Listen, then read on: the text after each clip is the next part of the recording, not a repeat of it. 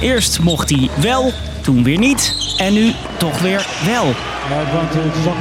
Tennisser Novak Djokovic, die tot woede van de Australische regering zonder coronaprik het land in wil. There should be no special rules for Novak Djokovic at all. Het leek te lukken met een vrijstelling, toen toch niet en nu toch weer wel. Big breaking news now. Tennis star Novak Djokovic has won his court case against the Australian government. Of komt het tot een tiebreak in deze bijzondere wedstrijd tussen een tennisser en de Australische regering? Ja, het is, jij noemt het bijzonder. Ik noem het echt uh, werkelijk uh, bizar. Ik ben Marco en als je denkt, ik snap er geen bal meer van, ik leg het je uit. Lang verhaal kort. Een podcast van NOS op 3 en 3FM. Novak Djokovic is de nummer 1 tennisser van de wereld. De Serviër is bepaald geen fan van het coronavaccin. Op sommige plekken wordt hij zelfs Novax Djokovic genoemd. Of Djokovic zelf geprikt is, dat weten we officieel niet. Alleen dat hij heeft gezegd... Ik ben persoonlijk tegen vaccinatie. Ik wil niet dat iemand me dwingt een vaccin te nemen. In oktober kwam de regering van de Australische deelstaat Victoria met voorwaarden voor deelname aan de Australian Open. Een van de vier Grand Slams. Het zijn de belangrijkste tennistoernooien van de wereld. Zonder volledige vaccinatie geen toegang. I don't think an unvaccinated tennis player is to get a. De eerste klap is uitgedeeld. Djokovic won het toernooi vorig jaar en wil zijn titel nu verdedigen. Dat dreigt met deze regels in het water te vallen. Tot hij laat weten dat hij toch gaat. Op zijn socials met zijn koffer op een rolkarretje. Ik ben op weg naar Australië met een medische vrijstelling. Het is op dat moment onduidelijk waarom hij zo'n vrijstelling heeft gekregen. Zo onduidelijk zelfs dat hij bij aankomst in Melbourne wordt tegengehouden. Op het vliegveld zeiden ze van we willen u graag even uw visum zien meneer Djokovic. En uh, de, de visa om het land in te komen. Tenniscommentator Mark Brasser is dit. En ze hebben gezegd bij de paspoortcontrole en bij de visa-check van ja het is uh, niet goed. U komt het land niet in. Djokovic moet in een quarantainehotel. Hij laat het er niet bij zitten en gaat in beroep tegen zijn uitzetting.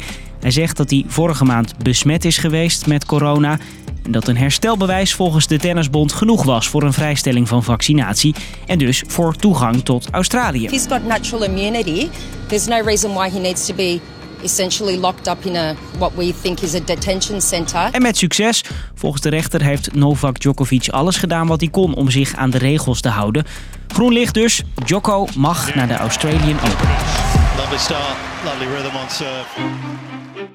In Australië zorgt de zaak voor boosheid en verbazing. Want waarom wordt er een uitzondering gemaakt voor de nummer 1 tennisser van de wereld, terwijl de mensen in het land zelf zich aan hele strenge coronaregels moeten houden?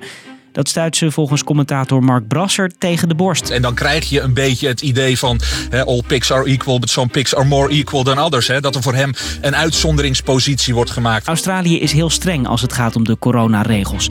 Die inreisregels dus, waar Djokovic nu alles over weet. You have to have a double vaccination. Maar ook hoge boetes voor wie zich niet aan de coronaregels houdt. En in Melbourne hebben ze het wereldrecord van de langste lockdown op hun naam staan. 262 dagen in totaal. Vorig jaar oktober werd die beëindigd. Als er één iemand in Melbourne COVID had, dan ging de hele stad drie dagen plat. Ze zijn echt heel streng geweest. En laat Melbourne nou net de plek zijn waar de Australian Open wordt getennist. En dan zien ze zo iemand van buiten komen die niet gevaccineerd is, die het land binnenkomt, die daar ook nog zijn sport zomaar kan beoefenen. En misschien zometeen ook nog met 2,3 miljoen euro aan prijzengeld weer de deur uitloopt. Volgens onze correspondent in Australië, Meike Weijers, maakt dat het zo'n gevoelige zaak. Aanvankelijk waren heel veel mensen kwaad, vooral op Djokovic en zeiden ja, een superster die mag niet zomaar het land in. Terwijl wij ook al uh, twee jaar lang met diezelfde strenge regels te maken hebben. Maar inmiddels begint er volgens haar wel wat te verschuiven. Er zijn inmiddels zoveel coronabesmettingen in Australië.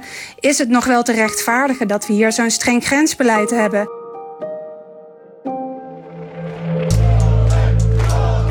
In zijn thuisland Servië barstte na de uitspraak van de rechter een klein volksfeest los. En dat is niet zo gek, zegt onze correspondent daar, David-Jan Godfra. Hij is niet minder dan een nationale held in dit land. En dat is niet zo gek als je bedenkt dat Servië niet veel anderen heeft waar ze internationaal gezien trots op kunnen zijn. Er is geen opiniepeiling of zoiets dergelijks gedaan, maar ik ben ervan overtuigd dat minstens 90% van de bevolking achter hem staat. De vader van Novak Djokovic vergelijkt hem zelfs met Jezus Christus. Ze proberen Novak nu ook te kruisigen, zegt hij. En de grootste namen uit Servië gingen achter hun nationale held staan de afgelopen week. President Vucic heeft Djokovic verschillende keren gebeld toen hij nog vastzat in dat hotel in Melbourne. Volgens hem werd de tennisser geïntimideerd door de Australische autoriteiten.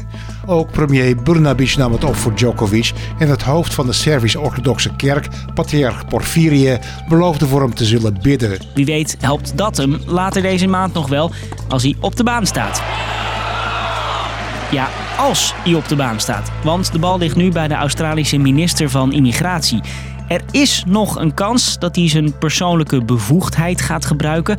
Dan zou Djokovic alsnog geen visum krijgen en dus ook niet mogen spelen.